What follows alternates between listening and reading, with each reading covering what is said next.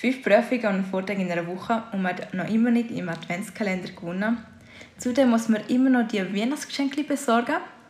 Wir glauben, dass es bei fast jedem in letzter Zeit so ausgesehen hat. Hey, Ricardo, schau mal, die Sonne ist vorgekommen. Jetzt müssen wir aber schnell raus die Sonne geniessen, die fünf Minuten, wo sie da ist, bevor sie wieder hinter dem Berg verschwindet. Ja, das wäre mega schön, aber wir müssen den Podcast aufnehmen. Ah ja, stimmt. Ja, dann halt. Wenn wir bis morgen wieder auf die Sonne warten. Während wir auf die Sonne warten, können wir ja mal uns vorstellen. Ich bin Ricarda. Und ich heiße Caroline. Und ich bin Janina. Und wir heißen noch recht herzlich willkommen zum ersten Plapperfly Podcast.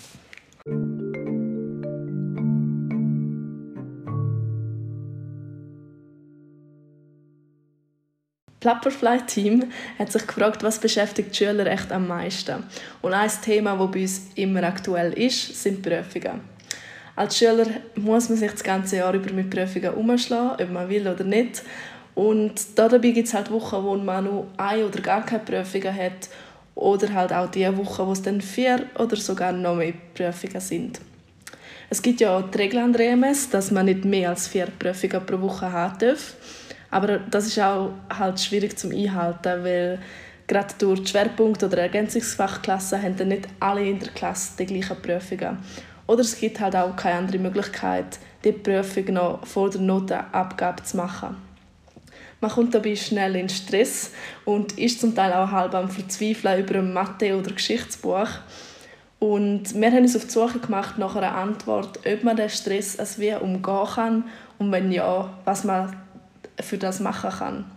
Und dafür haben wir Schüler und Lehrer befragt und es sind ein paar interessante Antworten rausgekommen und wir hoffen natürlich auch, dass der ein oder andere Tipp, Tipp euch helfen wird. Was verursacht eigentlich den Prüfungsstress? Sind es die Schüler oder sind es die Lehrer oder hat es einen ganz anderen Grund? Es ist ein bisschen eine Mischung aus allem.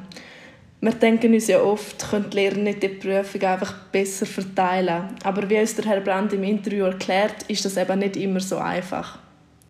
Ja, mit der Verteilung ist das auch so eine Sache. Wir haben ja bewusst geregelt, dass ähm, in einem Fach gleich viele Prüfungen mhm. oder gleich viele Noten geschrieben werden, wie das Fach Wochenlektionen hat. Das heißt in Mathe zum Beispiel vier Prüfungen. Mhm.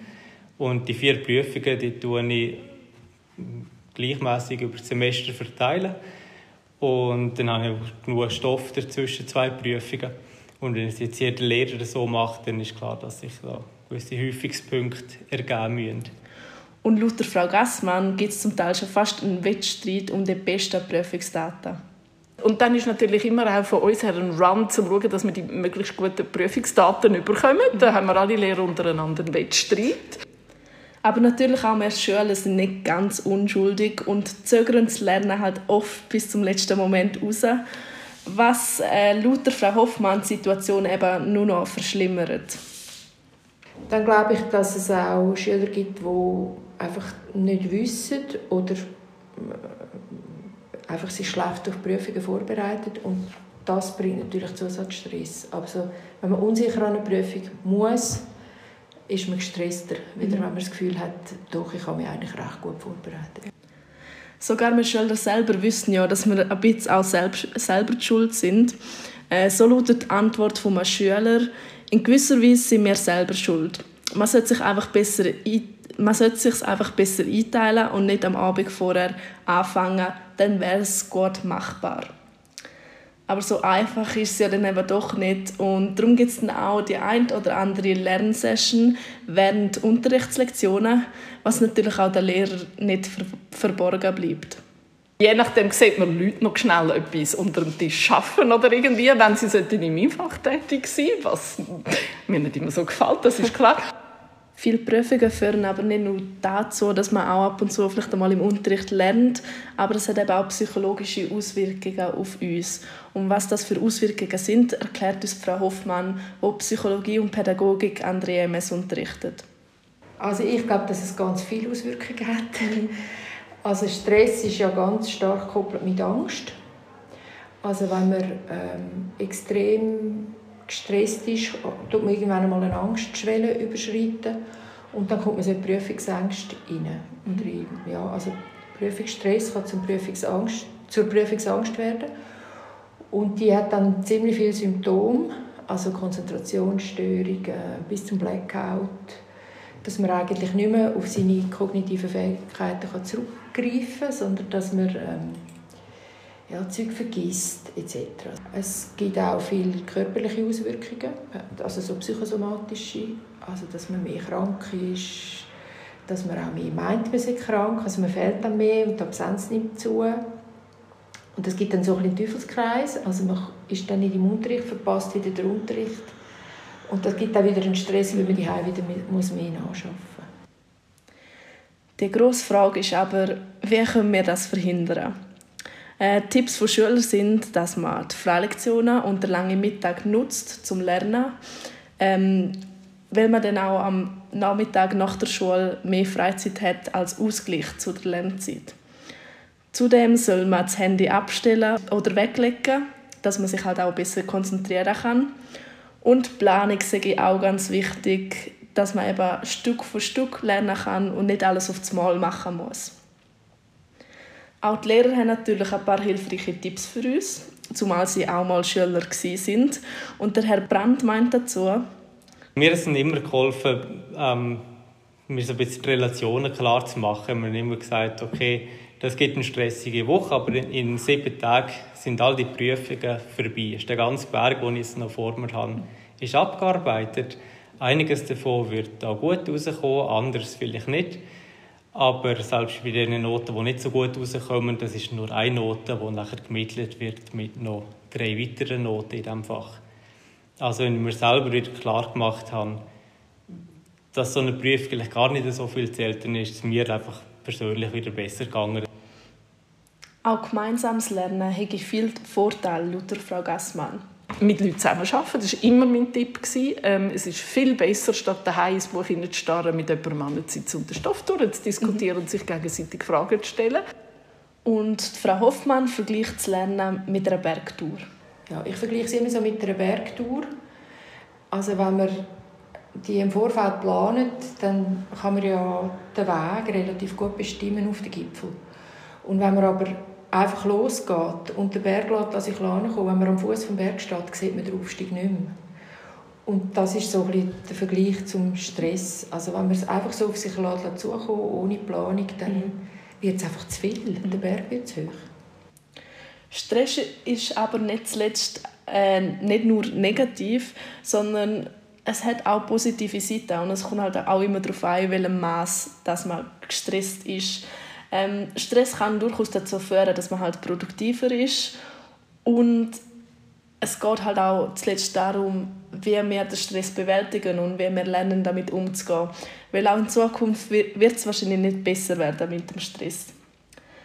Aber last but not least muss man ja auch nicht überall der oder die Beste sein und jeder soll sich auch auf seine eigenen Stärken konzentrieren können man soll auch nicht alle Prüfungen so ernst nehmen. Ich weiß, das klingt jetzt komisch, wenn man als Lehrkraft dazu kommt, aber es ist nicht so, dass irgendwie das Leben davon abhängt. Wirklich nicht. Es hängt nicht einmal das Leben davon ab, dass man im Gymnasium ist. Erfahrungen zeigen, dass jeder seinen Weg wird machen, egal wie. Also sollte man dort schon mal, kann man den Druck ganz, ganz gut schon mal ein bisschen wegnehmen und einfach sagen, ja, es ist ja nicht so schlimm. Und dann realistischerweise ist man einfach nicht in zwölf, zwölf Fächern gleich gut. Also da kann man auch sagen, okay, es langt, wenn ich weniger mache. Und äh, es ist immer noch, es langt ja. Und ich darf auch einmal schlecht sein zwischen. Und dann wäre vielleicht der psychische Stress, ich hoffe, dies schon ein bisschen reduziert. Ich hoffe, ihr könnt ein bisschen etwas davon mitnehmen und könnt auch den einen oder anderen Tipp im neuen Jahr dann anwenden. Aber die Ferien haben natürlich jetzt gerade angefangen und ihr wollt sicher nicht an der Schule studieren. Und darum stellt euch jetzt Ricardo noch die Top 5 Filme vom Jahr 2019 vor. Also zum Anfang mal danke, dass ihr alle den Zettel ausgefüllt habt. Und somit konnte ich auch eine gute Rangliste erstellen. Ähm, Filme, die es nicht auf die Top 5 Plätze geschafft haben, aber wo wir jetzt auch noch erwähnen können, das wären zum einen so It Chapter 2, oder Star Wars, wo jetzt dann rauskommt. John Wick, ähm, Fast and Furious, Men in Black, Green Book und Rocket Man. Starten wir mit dem fünften Platz. Es sind zwei Filme haben es auf diesen Platz geschafft. Der erste ist Once Upon a Time in Hollywood. Oder oftmals ist auch aufgeschrieben worden Once Upon a Time in Hollywood, was uns an 2017 erinnert. Es ist der neueste Film von Quentin Tarantino und in der Hauptrolle sind Leonardo DiCaprio, Brad Pitt und Margot Robbie. Er spielt im 1969 und es geht um den Westernheld Rick Dalton und seine Karriere ist gerade nicht so blendend.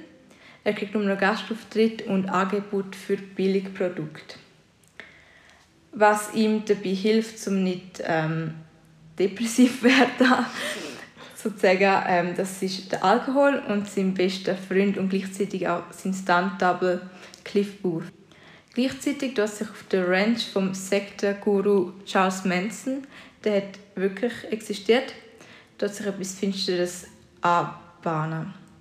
Und weiter würde ich auch nicht sagen, weil falls ihr noch den Film schauen geht, dass er nicht gespoilert werden. Der zweite fünfte Platz geht an Spider-Man Far From Home. Es ist der zweite Spider-Man-Film mit Tom Holland. In dem geht es darum, dass der Peter Parker, Ned und MJ nach Europa gehen, so als eine Klassenfahrt. Und auch dort wird sein Einsatz gebraucht. Er kriegt zudem Hilfe von Mysterio, der, der hat auch Superkräfte.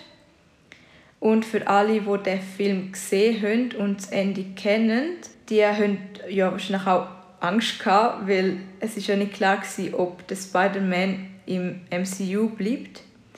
Aber jetzt hat sich der Deal zwischen Sony und Disney trotzdem ist es trotzdem abgewickelt worden. Und das heißt, dass der Spider-Man bei MCU weiter drin ist und es gibt jetzt andere Teil. Oh, das habe ich nicht gewusst. Das ist ja super. Ja, also, ich Also meine, da das ist beruhigst du mich jetzt. Ich glaube, es geht vielen gleich. Ja, ich glaube auch.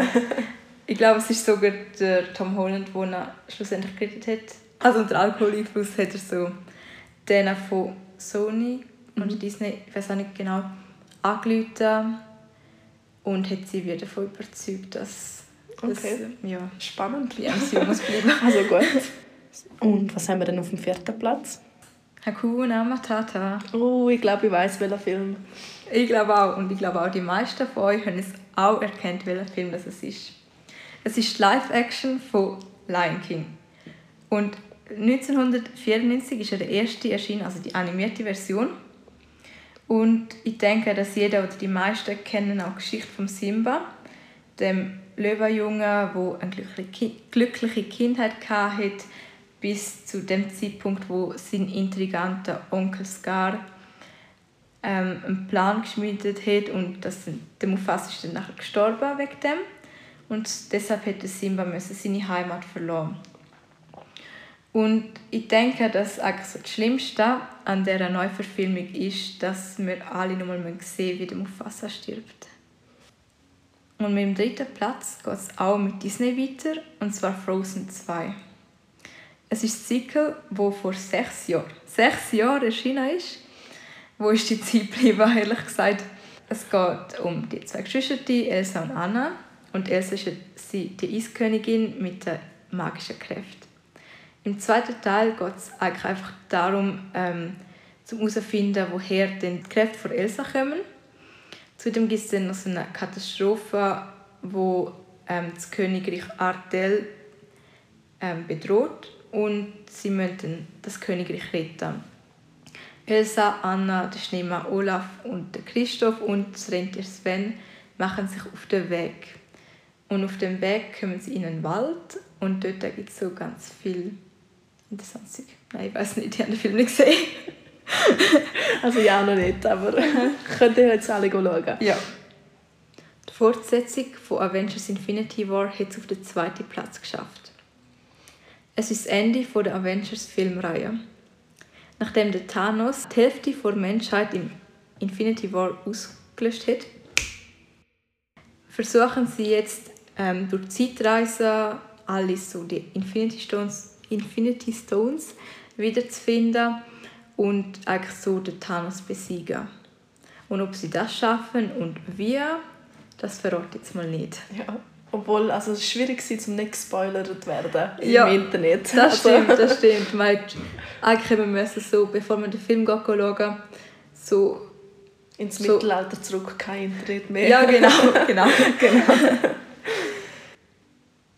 Auf dem ersten Platz haben wir